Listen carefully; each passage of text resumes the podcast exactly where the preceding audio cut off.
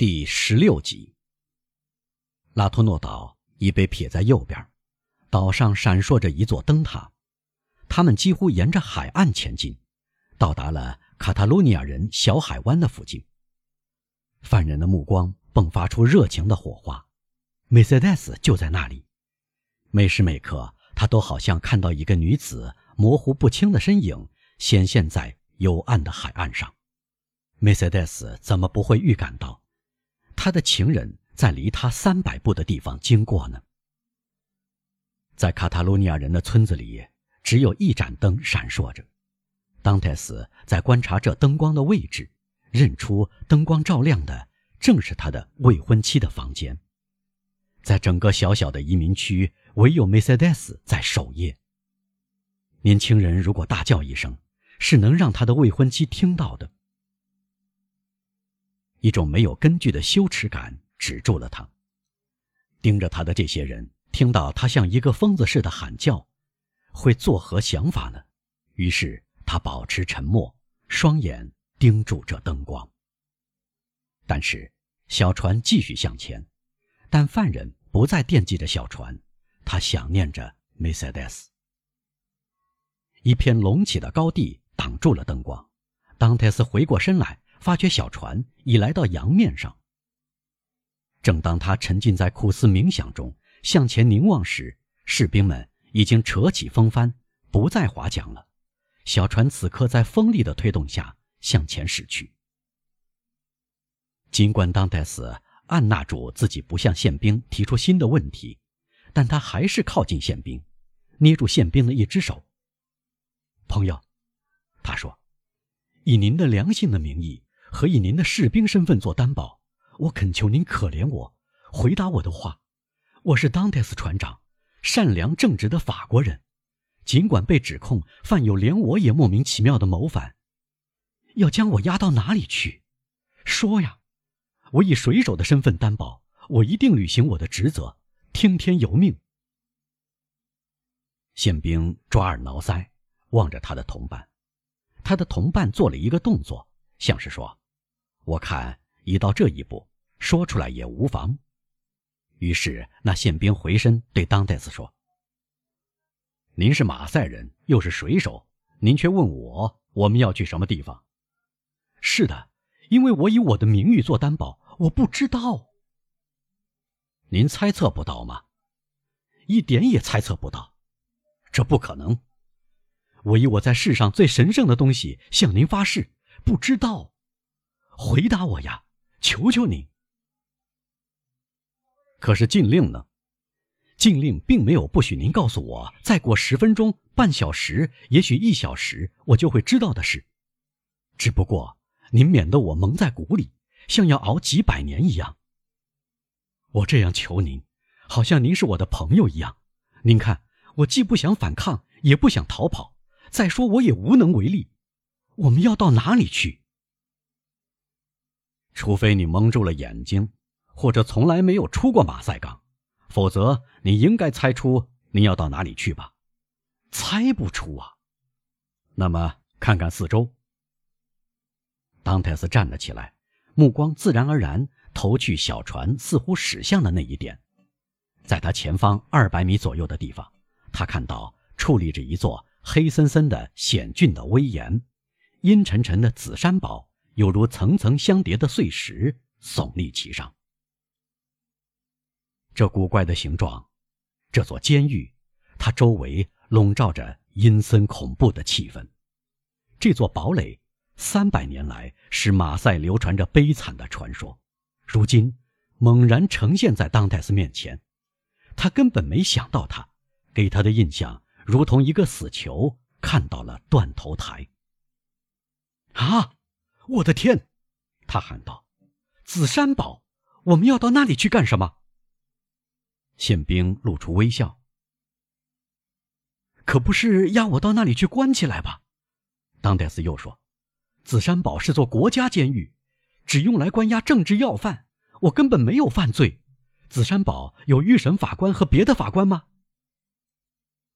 我想，宪兵说，只有一个监狱长，一些狱卒，一队卫兵和厚厚的墙壁，得了得了，朋友，别这样故作惊讶了。说实话，您要让我相信，您要用嘲笑我来感谢我的好意了。当泰斯捏紧宪兵的手，像要把它捏碎似的。那么您认为，他说，要把我押到紫山堡关起来喽？可能是吧，宪兵说，但无论如何，朋友，把我捏得这样紧是没有用的。没有其他预审，没有其他手续？年轻人问。手续已经办过，预审也进行过了。这样的话，不管德威勒夫先生的许诺了吗？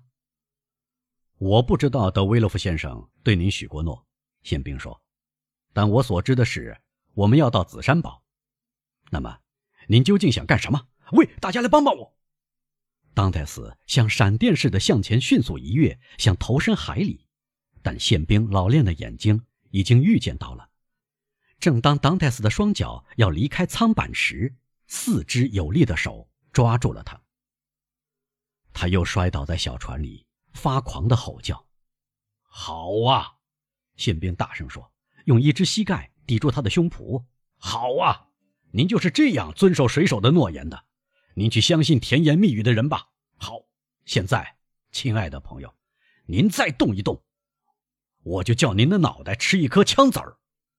我违背了一次禁令，不过我向您担保，我不会再违背第二次。他果然用短枪朝下对准当泰斯，当泰斯感到枪口顶着他的太阳穴。一瞬间，他想不顾警告，拼命挣扎，就此轰轰烈烈的了结落到他身上的意外不幸。这不幸就像秃鹫的爪子突然抓住了他。但是，正因为这不幸是预料不到的，当泰斯心想，他不会持久。再说，德维勒夫先生的诺言又回到他的脑际。还有，如果必须把话说透，那在船舱里死于一个宪兵之手，他觉得太难看，太丢脸了。于是他又倒在小船的舱板上，狂叫了一声，狠狠地咬自己的手。几乎在同时，剧烈的撞击使小船晃动起来，船头刚接触到岩石，一个船夫便跳了上去，滑轮转出一条绳索，吱扭扭地响。当泰斯明白到达了，正在系住小船。看守他的宪兵同时抓住他的手臂和衣领，迫使他站起来，硬要他上岸，把他拖到一直通向堡门的石级。而下级警官拿着一支上了刺刀的火枪尾随其后。再说，当泰斯绝不做无谓的抗拒，他的慢吞吞可说是疲软无力，而不是反抗。他像一个喝醉的人那样昏昏沉沉，脚步踉跄。他又看到士兵在急坡上一级级排下来，他感到梯级在脚下，不得不提起腿。他发觉越过一道门，这道门又在他身后关上，但这一切都是机械地进行的，仿佛穿过浓雾，一点儿也分辨不清存在的东西。他连海也看不见了。对囚犯来说，大海是一片无边的痛苦，他们望着这片空间，心里万分痛苦，因为他们无法穿越这片空间。这时停住了一会儿，他竭力聚精会神，他环顾四周，他来到一个四方的院子里，院子被四堵高墙围住，只听到哨兵缓慢均匀的脚步声。城堡里点燃的两三盏灯在墙上映出两三块反光，每当哨兵从反光前面走过时，便能看见他们的枪口闪闪发光。他们等了大约10分钟，确信当泰斯无法再逃跑以后，宪兵已经松开了他，好像在等待命令。命令终于到达了。凡人在哪里？有个声音问。在这里，宪兵回答。叫他跟着我，我领他到他的房间里去。走吧，宪兵推着当泰斯说。囚犯跟着带路的人，后者果然把他带到一个几乎像地下室的厅里，光秃秃在冒水的墙壁仿佛浸透了一层泪水。矮凳上放着一盏小油灯，灯芯浸在发臭的油脂里，灯光照亮了这个可怕的注视那发亮的墙壁，让当泰斯看清了他的带路人。这是个低级狱卒，衣衫蹩脚，面孔闭锁。这是您今夜的房间？他说，已经很晚了，监狱长先生已经睡下，明天待他醒来，他会了解关于您的命令，也许他会给您换一个住的地方。暂且这样，这是面包，罐里有水，角落里有麦秸，一个囚犯也就只能有这些了，晚安。当泰斯还没有想到张嘴回答，也没有注意狱卒将面包放在哪里，没有意识到陶罐搁在何处，没有掉过眼去看用作床铺的麦秸放在哪个角落里。狱卒已经拿起小油灯，重新关上房门，夺走了给犯人照明的昏黄的光。这灯光刚才像电光一样照出他的牢房往下淌水的墙壁。于是他孤零零待在黑暗中和寂静里，像头上的拱顶一样哑口无言和阴沉沉的。他感到拱顶的寒气直逼他发烫的脑门。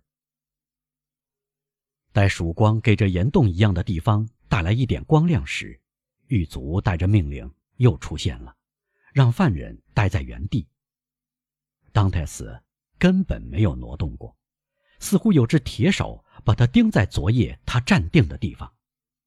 不过他深邃的目光隐藏在枯肿的眼皮下，他纹丝不动，注视着地下。他就这样站着度过了一整夜，一刻也没有睡过。狱卒走近他，绕着他转了一圈，但当泰斯好像没看到他。他拍拍当泰斯的肩膀，当泰斯哆嗦了一下，摇摇头。你没有睡过觉？狱卒问。我不知道，当泰斯回答。狱卒惊愕地注视他，又说，您不饿？我不知道，当泰斯仍然这样回答。您想要什么吗？我想见监狱长。狱卒耸耸肩，走了出去。